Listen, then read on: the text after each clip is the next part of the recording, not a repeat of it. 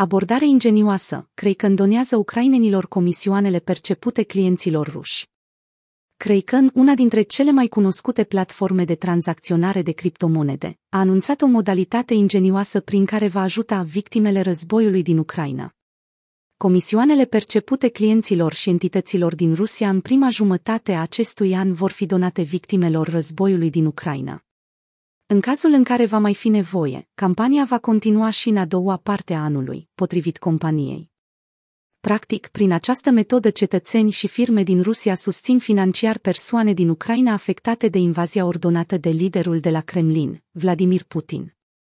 Pe lângă aceste sume, cred că mai donează 10 milioane de dolari. Compania a vrut să urmeze exemplul altor companii din domeniu, care au susținut deja Ucraina. FTX a anunțat că a donat câte 25 de dolari fiecărui utilizator ucrainean, iar Binance a oferit 10 milioane de dolari în scopuri umanitare. Alte entități de pe piața cripto au început să sancționeze Rusia. Coinbase a anunțat că a blocat 25.000 de adrese de portofele pentru criptomonede care au legături cu persoane și entități din Rusia. Banii donați de Kraken merg direct la clienții platformei. Banii donați de Kraken vor fi primiți direct de către clienții din Ucraina ai companiei. Cei care au creat conturi înainte de 9 martie sunt eligibili pentru a primi echivalentul la 1000 de dolari în Bitcoin. Criptomonedele pot fi retrase imediat. Mai mult, la tranzacții de până la 1000 de dolari nu vor fi percepute comisioane. Sperăm să fim capabili în continuare să oferim servicii financiare critice într-un moment de nevoie pentru clienții noștri din Ucraina și Rusia, a declarat CEO-ul Kraken, Jesse Powell. Criptomonedele rămân o unealtă umanitară importantă, mai ales într-un timp în care mulți oameni din întreaga lume nu se mai pot baza pe băncile tradiționale, a continuat el.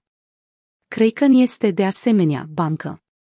În 2020, autoritățile din statul american Wyoming au acordat permisiunea pentru ca platforma de tranzacționare de criptomonede să devină o instituție de depozitare cu scop special, Special Purpose Depository Institution SPDI. Aceasta este prima campanie umanitară internațională la care participă compania. Ucraina are în continuare nevoie de donații, deoarece situația umanitară este gravă. Peste 2 milioane de persoane au părăsit deja țara, potrivit Agenției ONU pentru Refugiați. Rușii încurajați indirect de către Kraken să protesteze. Kraken a anunțat că nu blochează conturile utilizatorilor din Rusia deoarece mulți dintre ei ar putea încerca în această perioadă să protesteze împotriva războiului. Vestea este una bună pentru ruși. Opțiunile lor financiare sunt tot mai reduse, după ce marile companii internaționale, printre care Visa, Mastercard sau PayPal, și-au suspendat activitățile din țara lor sau au ieșit de pe piață. Mulți cetățeni din Rusia au încercat să contracareze prăbușirea rublei achiziționând criptomonede, metale prețioase, haine scumpe, bijuterii sau chiar electronice marca Apple, în speranța că le vor vinde mai târziu. Însă stocurile au fost epuizate rapid, iar magazinele sunt goale, după cum se vede în imaginile care circulă pe internet.